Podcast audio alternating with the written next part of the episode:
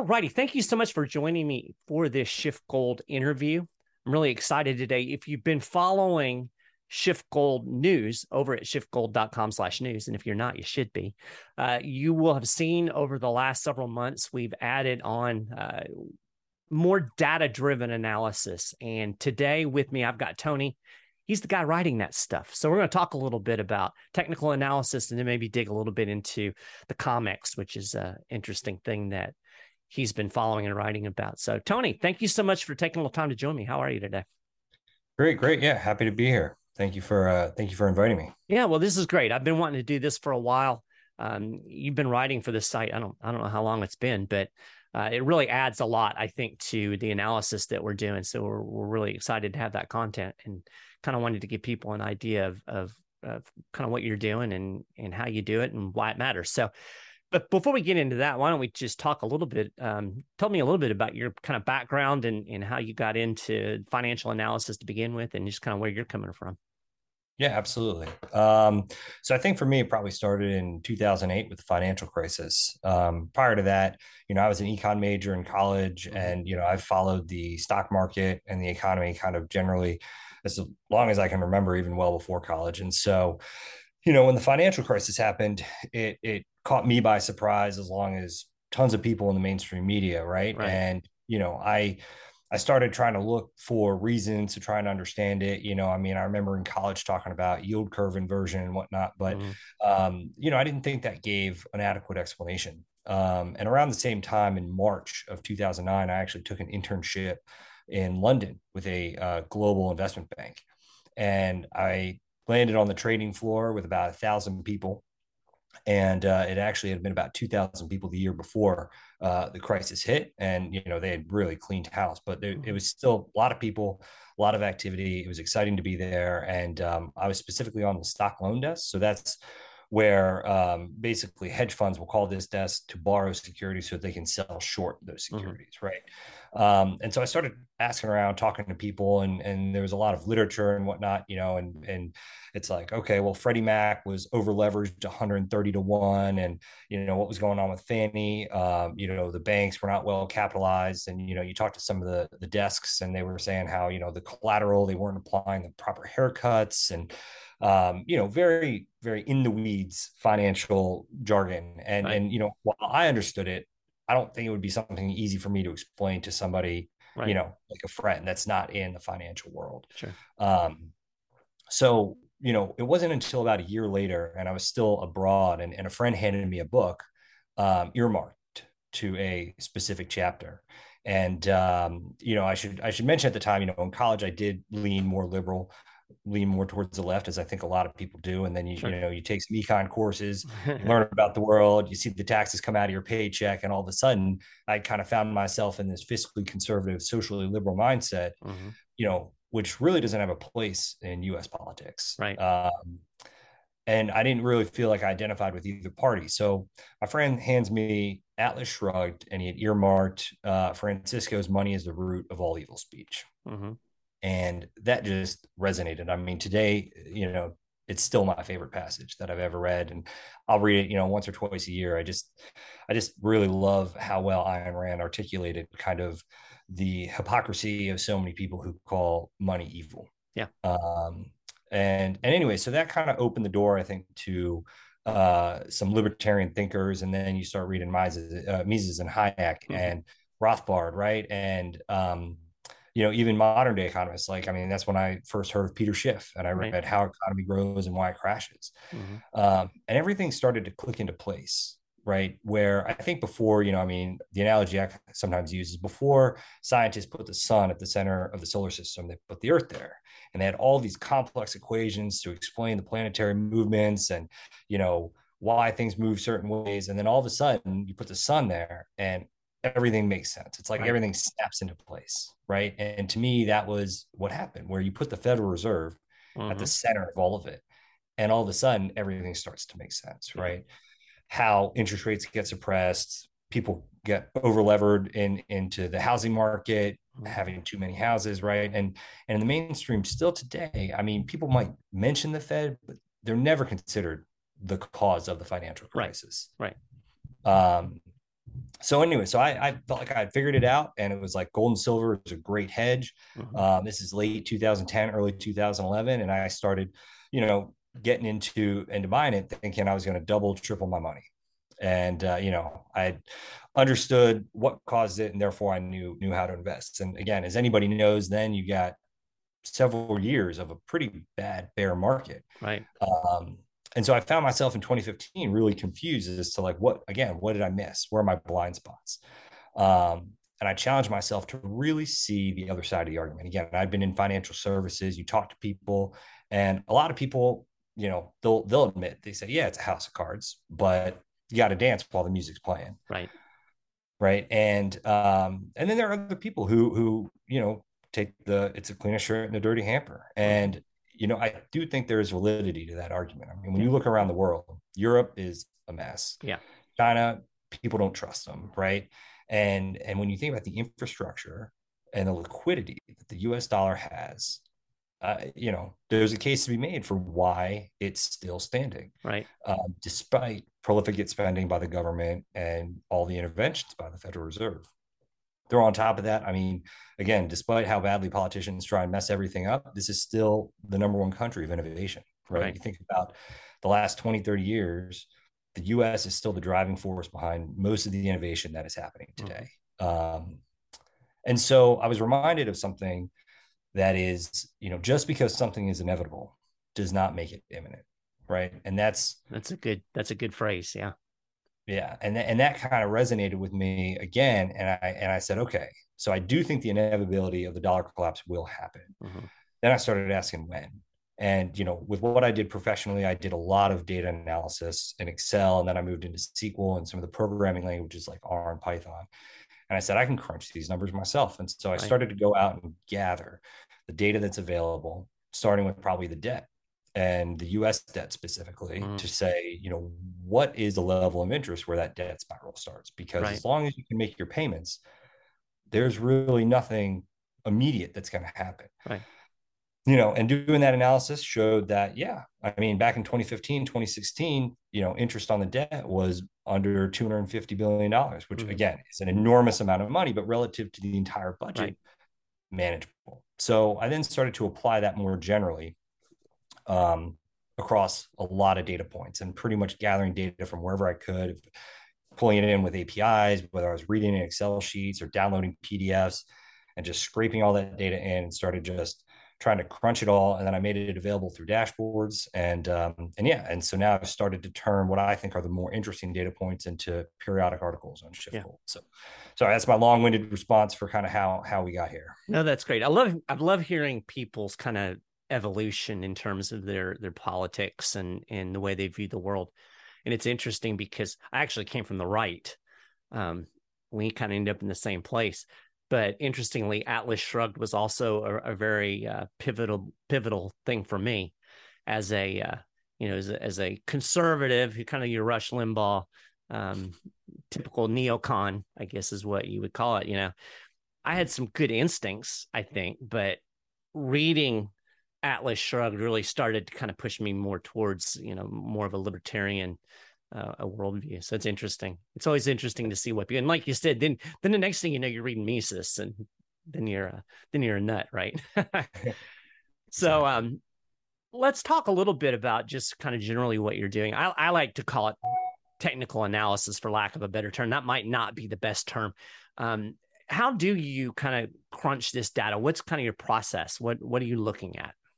Yeah, sure. So, um, yeah, I mean, technical analysis to me, you know, I, I, you could call it that, I guess. I mean, a lot of people in, in the in the trading community view technical analysis as charts and yeah. you know Fibonacci levels and cup and handle patterns and that kind of stuff. And to be honest, I, I you know I don't do a lot of that. I, I, read about it and I see it because I do think there's some self fulfilling prophecies there. Mm-hmm. Um, you know, you'll see technical levels that that will be a cap on a price, right? Price will come up, knock against it a couple times, and then all of a sudden, you know, once it breaks through, it really breaks through. Yeah. But um, yeah, the stuff that I'm doing, I think, is more saying, okay, I understand the fundamental picture, but let me get the data behind it and the mm-hmm. analysis behind it. Um, not to get too into the weeds, but yeah, I use a language called R, and I've pretty much fully automated all the data gathering process. Oh, okay. So I'm pulling data from probably 20, 25 different places. And I get an email report at the end of the day that says if any jobs failed, if they do, I go in and tweak it. And it, and it kind of pulls it all down and I'll, I'll do the analysis, you know, on the back end automatically so that, you know, the next morning I can refresh some of the dashboards that I have and it just mm-hmm. automatically pops up. Now that being said, when I'm writing articles, you know, it's more about telling a story with that data. Yeah. Right. So it's trying to identify trends and more importantly, changes in the trend. Mm-hmm. Um, and and and so what I've done again, even though some of it's automated, the, the storytelling is more looking at the data and trying to find a different view that says, okay, something might have changed here. Um, now, when COVID hit, it's like everything started blown out, right? Like all yeah. these trends started changing and, and across pretty much all the measures that I was looking at, everything started to kind of go haywire. And so it was very interesting, you know, early in, in 2020 to kind of watch and follow that data and to kind of see what happened. And yeah, again, I mean, you're talking, you know, deliveries on the COMEX, just, just to kind of put things in perspective, were 25,000 total contracts in 2018. In 2019, it jumped to about 63,000. Hmm. And by 2020, that number jumped to 250,000 wow. contracts actually delivered. So, you know, it's it's just like the the, the change was dramatic. Um, you know, and, and we can get into kind of some of the, the, the inventory, which is one of the the more important data points I'm looking at right now. But uh, but yeah, I mean, the the general idea is you can talk a lot, you can read the news, and you've got all these different people's opinions, but to me, it's when you look at the data, you're going to be able to kind of filter out other people's opinions and really try and get at what's happening. Yeah. One of the things uh, I really enjoy reading your stuff because I do tend to look at things more from from macro. I'm I'm the uh, I'm the guy saying it's inevitable, but as you point out, it's not necessarily imminent. And and I find a lot of this stuff that you write really helps kind of fill in some of the blanks. Like um, just for instance, you you do an article every month on uh, the the U.S. debt, how much the debt is expanded, but then you break it down. This is how much of you know five year debt and ten year debt and thirty year debt, and so you, you start to see the the kind of dynamics within the dynamics. We're looking at like the jobs markets. You know, you you, look at those those trends in the internals, and it really kind of helps. Um, you know, you get the headline. I wrote an article today just about retail sales, and it's kind of funny because when retail sales were going up, that was good news. And now retail sales didn't go up, and that's still good news according to the the mainstream spin. You don't really get anything other than than punditry. Uh, so I, I, really think what you're doing is adding a lot of uh, a lot of value to kind of understanding, especially in in the more short term. You know, why are, are some of these things happening today um, that that may seem as outliers? Um, yeah looking at the gold and silver market, what are just some of the things you mentioned the COMEX, but what are some other things that you look at in terms of um, uh, just kind of trying to analyze what's going on with gold and silver?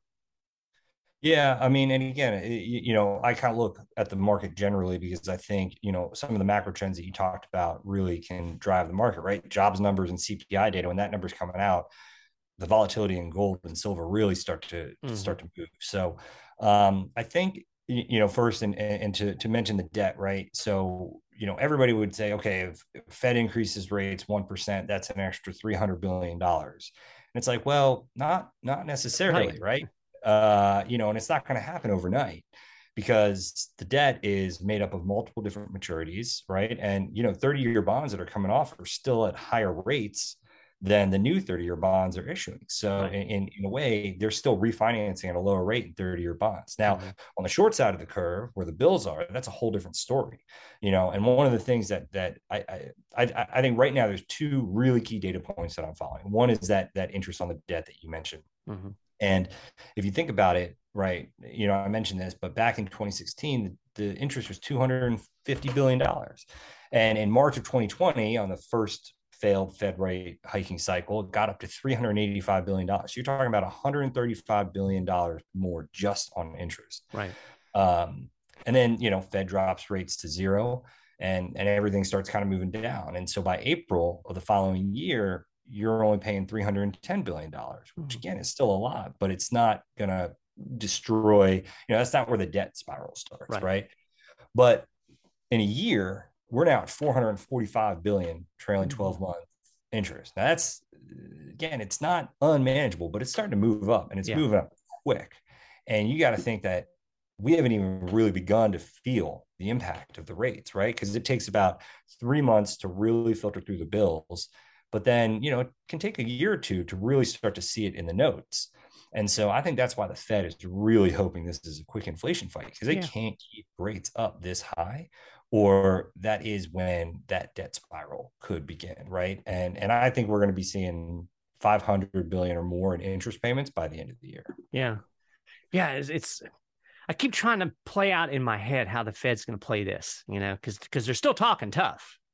Right. Um, my my gut was that they would, as soon as they got that first sign that CPI was cooling a little bit, that they would try to pivot, and they didn't. But I guess we'll see in September what they really do. But it's it's, you know the, you get psychology in play. You can't ever account for psychology. I guess that's why you have to kind of lean on and data as much as you can. But right, I feel like I feel like the Fed is a little bit like uh, the, the bully in the in the schoolyard. You know, they got to keep their chest puffed up unless somebody sees through through the uh, right through the facade. It, it is a lot of tough talk, and I think when the rubber meets the road will be if we are really in a bad recession that they actually have to acknowledge, right? Because right. they've changed the definition. Now they can play the pretend, yeah. Uh, um, but right now, I think they see inflation because, and again, they need to make this a quick fight, right? right and that's why I think they're talking so tough because they can't. I mean, they can't extend this, right? If inflation lasts, I think they're saying what two point three percent next year. I mean, they are praying right. that inflation gets down that way, that low, because if it doesn't, and they've got to keep rates elevated for for an extended period, it's. I mean, the math is simple, right? This isn't, you know, very complex equations that we have to run. I mean, you look at the the the balance of the debt, you look at the the distribution of what people are holding it. And and again, the Treasury knows this too. Right. If you look at maturity, they are they they spent all of last year as the Fed was kind of talking about the idea of raising rates. The Fed, the Treasury was out there doing everything they could to extend the maturity. They were trying yeah. to lock in rates and you can see it. I mean, they were getting rid of bills as much as they could mm-hmm. so that if the Fed had to raise rates, they've got a cushion. They've got at least some window. Because I mean, if they were still sitting there with five trillion dollars in bills, I mean, that is that that is debt that's going to turn over quickly at higher right. rates. They cannot handle. So. I definitely think that they they they are, you know, there is some plan behind all of this. And I think Yellen and Powell worked together to make sure that, you know, Powell's like, don't worry, we're going to be raising rates. So she's doing her thing right. to extend maturity. And, and that, that way, when they raise rates, it's not that bad. But again, you know, they have a short runway. And if inflation doesn't come down, um, they're in trouble. And that's why they continue to talk tough because they yeah. really have to talk it down. If they start hinting at a pivot and then inflation expectations, and then people start to think that they're not going to fight right. it, things could fall apart. And so they've got to talk as tough as they can. And I think they're willing to have a recession for sure. Yeah. Um, if it if it can mean that that it will be a quicker inflation fight. Right. Peter Schiff calls it open mouth operations. yeah. Oh yeah. They're absolutely. running their mouths trying to to wait wait a minute. I, I thought that the Fed was independent. You're saying that they're like working together with the government? No. one of yeah. the one of the silliest myths in uh in in all of uh, the financial world is this idea of Fed independence. Anyway, yeah, um, so I want to talk a little bit about the COMEX because that's something you, you usually do two or three um, articles a month, kind of tracing what's going on with it, and uh, it's been very educational for me. So let's start really basic because I don't think necessarily everybody knows what is the COMEX. Yeah, absolutely. So where where some of the macro stuff is is great to follow, I think you're going to see the movements happen on the COMEX. Mm-hmm. And and what the COMEX is is it's a futures exchange. And and go back, you know, however long ago it started, it was a way for people to hedge themselves. So a farmer knows he's going to have to sell wheat, right? He wants to lock in a price. He mm-hmm. wants to know what he's going to get for that right. year, right? He locks in a price because the price can change a lot, right? And and if the price collapses and he's got to now sell all this wheat, you know, it changes very much his ability to plan for the future. Right. Um, or you know think about think about airlines right mm-hmm. they have fuel charges and so they can hedge their expenses to a certain degree by buying a futures contract right. I, I, want to buy this much oil at this price on this date mm-hmm. and so that is what the comex was originally intended for was right. for a way for people to kind of hedge risks and plan in the future now what has happened is you know this has become a speculator's paradise right. right. i mean you can go in there and and take again take gold for example the margin requirements right now about three and a half percent that means i can put $6500 down and control 100 ounces of gold right and and that means i'm getting a 20 you know a, a 20 to 1 plus mm-hmm. exposure to the price movement right now it cuts both ways it can wipe right. you out but it can also allow you to double your money much quicker mm-hmm. right um, and so so you know what what what initially started as kind of a way for people to hedge their risk has become you know a, a much more um, a busier place if you will with a lot more people that are that are taking bets on both sides right mm-hmm. you know you think about negative oil last year right, right. Um, now again we can get into contango and backwardation and that kind of stuff but but you know what that what that was was a lot of people were holding oil contracts and they did not want to take delivery and they were willing to pay you to take oil because they couldn't find a way to store it. Now, something like that's never going to happen in gold right. uh, because the storage fees in gold are much lower and you know it's much easier to store gold than it is a tanker full of oil right um, but yeah so long story short you know it's a futures market that has now been kind of uh, was originally intended for just hedging but has become you know a broader audience of people participating in the market. And and that's also another analysis that i do is the, the commitment of traders report so it shows you all the participants and kind of how they're positioned in the market. Mm-hmm. so the comex actually has vaults right? It holds it holds gold and silver.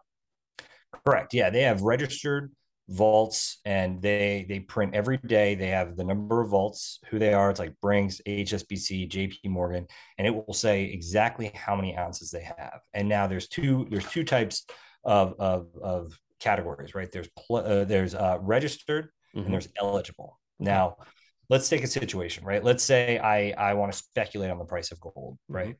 So i'm going to buy a contract for let's say december delivery.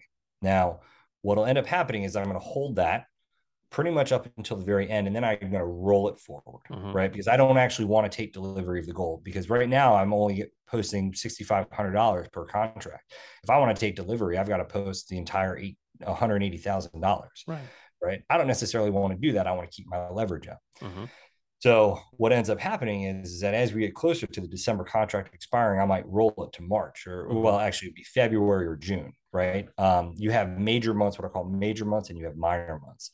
Now, gold and silver generally alternate months, mm-hmm. right? So, you know, for example, August is a is a major month in gold, and then silver is a major month in silver. And by major, I mean that's where a lot of the liquidity is. That's where you'll see open interest in gold at four hundred thousand uh, in a major month, whereas in a minor month, it'll be 5,000. Right. Right. So it's very dramatic and different. But what you also see is that in the minor months, um, those contract holders are much more likely to take delivery. Mm-hmm. Right. So whereas in a major month, you might only get one or 2% of contract holders taking delivery, you might get 50, we've seen 100%. And then actually something that's been really interesting to follow recently is a lot of people are opening contracts mid month for immediate delivery. Hmm. Um, what that means is, let's say that you know it's called first notice day. There's a thousand contracts open. Generally speaking, all of those are going to now stand for delivery. Mm-hmm. But during the month, you'll see contracts open and people take immediate delivery of it. Right, mm-hmm. so they're posting the full amount to just take down the metal. And what happens in a delivery is it's there's a warrant attached to every um, registered bar. Mm-hmm. And that warrant, you know, if I'm if I'm taking delivery and you're the short seller, then that warrant's going to pass from you to me. Right. But that metal's not actually moving; it's staying in the Comex vault, and it's simply the ownership is changing from you to right. me. Now, one of the things that people talk about a lot, um, and and oftentimes as, kind of a almost a conspiracy kind of thing, is the fact that there is a lot more contracts out there than there is actual metal. Correct? Uh, absolutely, There's, and that's not a secret. I mean, that is a known right. fact. I mean, they published that data, but but but same thing with the bank, right? Everybody knows the bank doesn't have all of our deposits on on hand. Um, they have enough what they think is to meet meet the demands of the customers. Right. I guess the conspiracy is is that we're we're in an imminent. There's an imminent risk of a. Uh, we would have called it a bank run back in the day, but a but a vault run where all of a sudden you have more people wanting to take delivery of gold than or silver even than it actually exists. I guess that's where you kind of find the the the mm. chatter. And I guess that's feasible, yeah. right? It, it, absolutely is. And Mike, you hit you hit on kind of a point. I mentioned there are two two main data points that I'm following right now. And the first one is, like I said, the depth. The second one is is not even necessarily the delivery volume, but it's the metal leaving the vault, mm-hmm. right? Because with the delivery volume, a lot of times, like we can be trading contracts back and forth, and the metal never leaves the vault, right? Right. But but if all of a sudden you start worrying that your bank's not going to have cash on hand, that's when you actually walk down to the bank and you take your money out. Right. And if you look at what's been going on right now and you look at the data, the amount of gold leaving the vaults is is incredible. Now, so when you say that, that would be like I take uh you know, I take my bars and and I have them delivered to my house and put them in my own vault, right? It's it's coming out of their system completely. Correct. Right. Okay. Yeah. Like like you know, it's not just going from registered to eligible. Eligible means, you know, you're not making it available for delivery. It's yours. It's got your name on it, but it's mm-hmm. still sitting in a COMEX vault. Right. I think when it's coming out of the vault, that's when the old adage is if you don't hold it, you don't own it. Don't and I think right. people are taking that to heart right now. Mm-hmm. Um, where where you know they were comfortable, I think, leaving it in the COMEX vaults and just having their name on it. And now you're just seeing, I mean, every day you're seeing just massive withdrawals. Um, and it's it's really interesting to watch. And I, I'm I've been waiting for it to slow down, and it, it hasn't. I mean, hmm. you know, and and to put things into context historically, so back pre-COVID, um, going to your your point of the amount of contracts versus available metal, um, at that point you had. I mean, it was over 100, meaning 100 paper contracts mm-hmm. per ounce of metal that was registered in a COMEX vault. And in September 2019, it saw full delivery, meaning every single registered ounce was requested for delivery. And they actually had to pull metal out of eligible into registered. Now, right. that's September of 19. That's before COVID hit. Right. Right. Fast forward to March, and you've got this dislocation between the LBMA, which is the London gold market, mm-hmm. and the COMEX, and the prices are getting completely out of whack. And so the LBMA calls up COMEX and is like, "We can help you out, but you've got to change your rules. You've got to make are 400 ounce bars eligible for delivery in your system. And so hmm. obviously the COMEX wants to ensure confidence in the system. Right. They said, okay, you see this huge supply of gold come in. And I'm talking, we were, you had 10 million of ounces total in the COMEX system that's registered and eligible. And, and again, 95% of that was actually eligible, meaning not available for delivery. Right. And all of a sudden that 10 million surged to 40 million in a hmm. few hmm. months. So you're talking about a, you know, a huge increase. Right. And um and and not only that, but but the the amount that's registered exploded, right? You're mm-hmm. talking under a million to 20 million is now wow. sitting there. Now, I think personally, I think that was a confidence game, right? I think that was right. to say, hey, don't worry, We've got a backstop. We've got plenty of gold. Nothing to see here. Nothing mm-hmm. to worry about. Um, and and I think people were fine with that for a bit. But I think that theory is being tested right now. And like I said, and, and it's happening across all the vaults. They're all losing money, or sorry, metal. Um, and and it's it's really accelerated. And so that's the one that I'm really tracking very closely. But but it does kind of mix in with the delivery volume, right? Because people are taking delivery, they they take the warrant and then they take that money out of the vault, right? Um, and so you're right. I think there is a, a, vault run going on, and people want to see how deep, you know, that metal really is. And you know, I think while the futures and the paper contracts are all trading, and you're seeing gold kind of fluctuate around the 1750, 1800 level, I think the smart money is saying, I will take your 1780 gold and I will take it right into my pocket. Yeah. Uh, and and I think we're seeing that unfold right now. So you think there's kind of a psychology thing that's going on in in certain segments? Yeah, I think people are. I wouldn't say losing faith, but you know, you you wouldn't see this kind of activity, right? I mean, yeah. it's not it's not easy to take delivery, right? You gotta right. find a place to put it. You know, they already handle that for you. Pay a small storage fee. It's fine. So it's like taking your money out of the bank. You don't yeah. want to do that. Right. You don't have a vault in your house. Why like why are you taking it out of the banking system? You're only really doing that if if you're starting to question whether they have everything they say they have. It's interesting because you know the the I feel like the the kind of mainstream narrative on gold right now is nobody really wants gold and and it's kind of eh, you know, it's the it, it, it didn't provide an inflation hedge because it was being brought down and and and yet you're saying apparently a lot of people want to have gold there's almost a, a, disconnect there from what you get from kind of the narrative and what you're seeing in the data right Absolutely, and and I think that's really what it what it is. Right on the surface, everything looks fine. You know, it's like people are smashed. You, you, you, know, the price gets smashed when the Fed comes out with their hawkish talk because everybody's like, no, no reason to hold gold.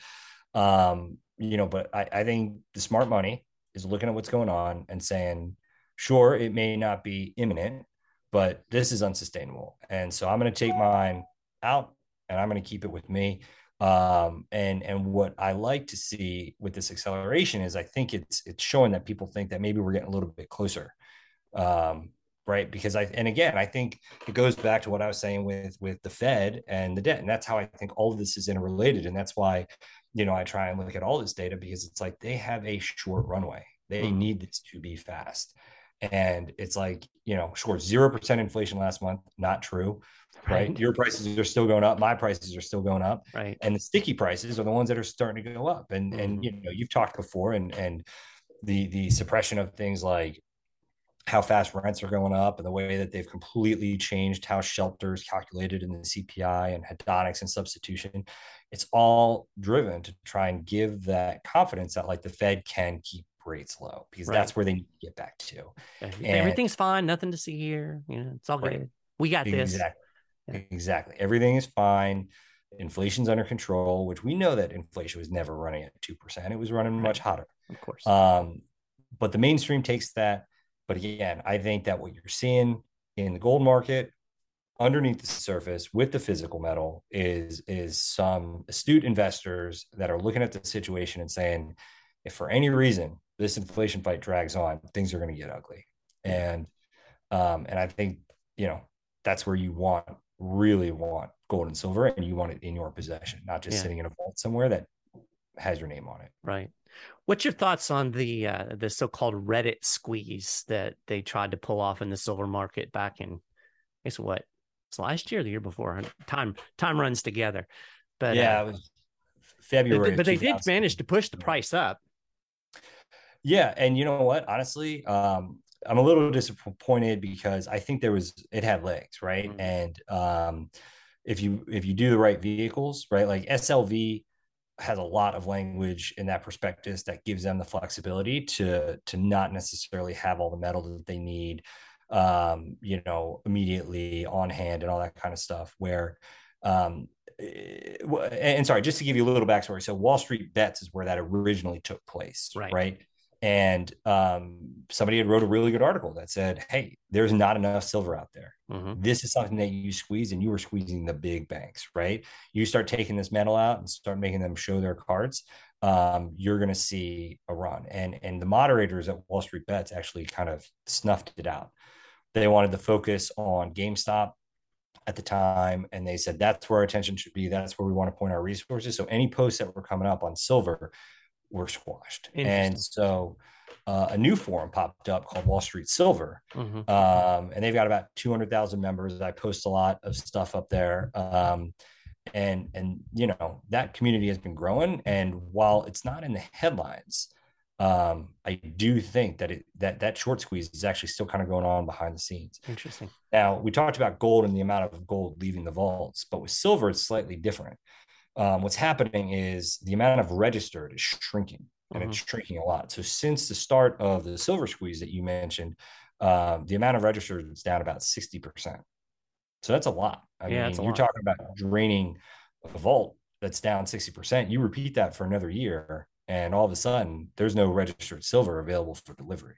Hmm. Um, now I don't want to get into too much of it here, but but there's another really good poster on on Wall Street Silver called "Ditch the Deep State." So always appreciate that that yeah. name handle. Um, and and he's kind of got a theory, and he he did a, a recording that talks about how there could have been a silent default on silver hmm. back in February, and I had published an article about this where kind of overnight the data actually changed, and it changed to such a significant degree it would have been 12 standard deviations above normal. And basically, what happened was there was a huge amount of delivery volume, and then the next day they basically republished the numbers, and it was half huh. the amount of numbers. Now, again, um, you know this this guy has a really good analysis on it. Great article. I can send you some links, and you can put it in the show notes. Yeah, I'd like to do that. But yeah, I think I think he he does a really good job explaining what happened and and and some theories behind it. So, what's the difference, just for people who might not know the nuances? You mentioned SLV, and and then uh, you have GLD in in the in there. So you have these ETFs. What's the difference between an ETF and a future, or is there a difference? Yeah, absolutely. E- ETF is something that you can buy. I, I, mean, you can buy futures contracts on Schwab and E Trade and stuff, but but an ETF is is is a share of of a fund um, right. that basically has the metal sitting behind it, right? And and even the ETFs, there's some nuances between them. So so for example, at Wall Street Silver, they say, you know, obviously you want to take delivery, but if you can't take delivery, PSLV is actually a much better vehicle than SLV because mm-hmm. PSLV has their own vault and they actually take the money out of the system, uh, sorry, the metal out of the system, right? And right. to put it in their own vault. Where SLV kind of uh, you know, it can be in that COMEX system sitting in eligible category, right? Um, but but either way, the ETF is easier to trade. Um, it's very liquid. It trades throughout the day. Futures contracts are are more expensive. Using a lot more leverage, right? right. Buying an ETF is like buying a stock, mm-hmm. right? You don't need to use leverage. You can go in, if every day you want to buy $10 of silver, you can do it with PSLV and buy a share every single day. Yeah. A futures contract is going to give you far more exposure. It's far riskier. Um, and, and again, you're, you're, you're talking about 5,000 ounces of silver that you're controlling with each contract. Right. Right. Okay. That's a, that's a really good explanation because I talk a lot about the difference between physical and an ETF. And there's certainly reasons to, to hold both you know either or both depending on what your what your goals are. But um, i think for a lot of people it all those nuances get lost. So i think it's important to to make those things clear. I know there's one uh, there's one gold etf i can't remember the name of it but but you can actually exchange your shares for the physical metal. You know if you, if you have enough to get an ounce you can get an ounce of gold out of your um, so there's different ways they set those up. Yep absolutely um, yeah, and the, the, ETF is kind of a good way. What I'll do is I'll buy slowly into an ETF, like every month, putting put money into PSLV, mm-hmm. and then when I feel like I've got 500 ounces or so, I might convert that into an order. Right, that brings down my premiums. It's just a way to dollar cost average in. Um, so it's a good way to to, in my mind, you know, convert dollars into an ETF that then becomes actual metal that you're that you own. Right, right. Um, so any other any other thoughts on the COMEX before we kind of wrap up and tie this in a knot? Um, yeah, I mean, I'll say one thing. People, people talk a lot about price manipulation and price suppression. Um, that's now, yeah, that's something that's interesting to me because, um, you know, I do a podcast every week, and and uh, almost every week somebody will say in the comments, "Well, what about the manipulation?" It's like, yeah, I don't have the bandwidth to I'm I'm a I'm a journalist by training. So for me, I need to have I need to have evidence before I'm going to tell a story. And just asserting something to me doesn't make it true necessarily. But then on the other hand, there's a part of me that's like, well, you know, it's certainly not out of the realm of possibility that that there's all this manipulation going on. So I, I, that's something that's interesting to me, and I don't know how to answer the question, so I just ignore it. yeah. So I mean, people feel very strongly about this, and oh, so yeah. you, you you do want to tread carefully, but you know, I do have do have some views, and I'm with you. I want to see the data first before I, I speculate. Right now, with that being said, you know, I I think there's there's two types of suppression that we should quickly cover. One is the short term, and the other is kind of the long term. Now, right. in the short term, I mean, J.P. Morgan just right. had a couple guys get indicted on the fact that yeah. they've been spoofing metal.